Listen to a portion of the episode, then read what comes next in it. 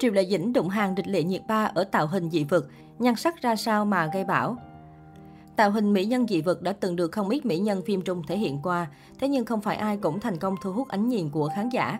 Triệu Lệ Dĩnh cũng có lần hí hửng hóa thân thành một mỹ nhân dị vực. Hình ảnh váy áo và thần thái lại gợi nhớ đến địch lệ nhiệt ba thuở mới vào nghề.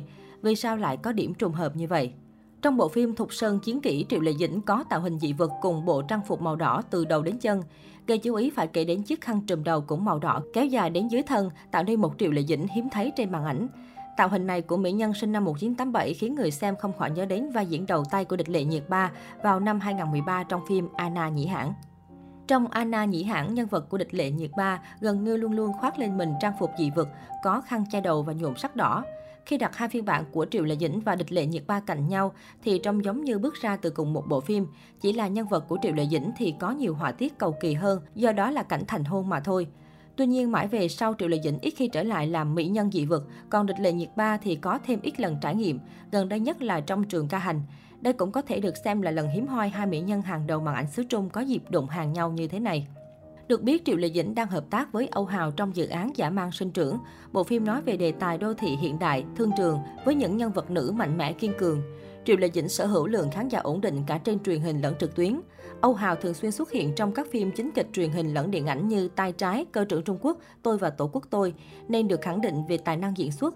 Quy Quy phân tích diễn xuất của nam diễn viên hội đủ các yếu tố mạnh mẽ, bá đạo lẫn dịu dàng. Ngoại hình trẻ trung mạnh mẽ đều tạo dấu ấn qua mỗi vai diễn. Khi đóng cặp cùng Triệu Lệ Dĩnh thì Âu Hào được đánh giá là ngang tài ngang sức.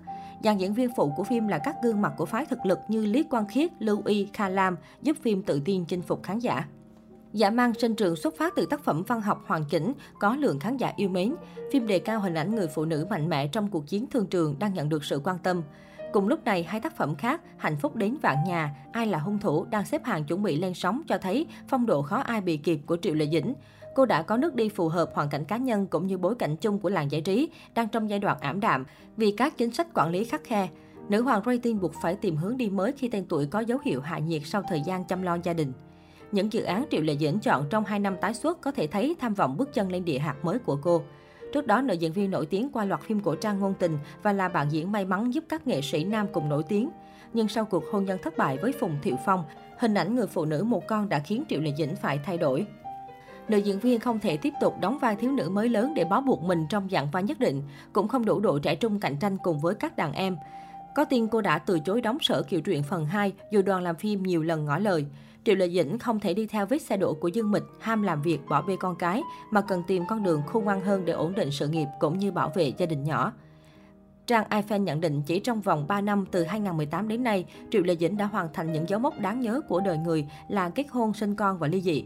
Đối với một diễn viên nổi tiếng đang trên đỉnh cao danh vọng thì mỗi chuyển biến trong đời sống riêng đều kéo theo rất nhiều tin đồn. Cuộc hôn nhân không môn đăng hộ đối ngay từ đầu của Phùng Thiệu Phong và Triệu Lệ Dĩnh đã liên tục nảy sinh nhiều thông tin bất lợi cho nữ diễn viên. Tuy nhiên cô khéo léo xử lý được thông tin bất lợi.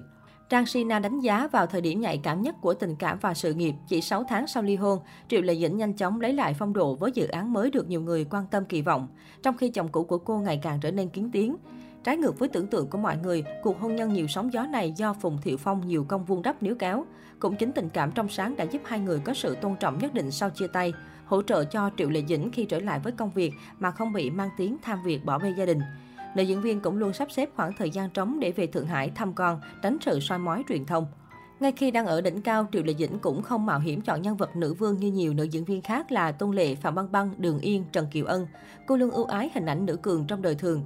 Khi chuyển sang phim chính kịch hiện đại, nữ diễn viên cũng theo tiêu chí này. Hình ảnh người phụ nữ nông thôn của phim Hạnh phúc đến vạn nhà, bác sĩ tâm lý bí ẩn trong Ai là hung thủ, cho đến doanh nhân khởi nghiệp của phim Giả mang sinh trưởng, giúp cô nâng cao khả năng diễn xuất và mở rộng phân khúc khán giả.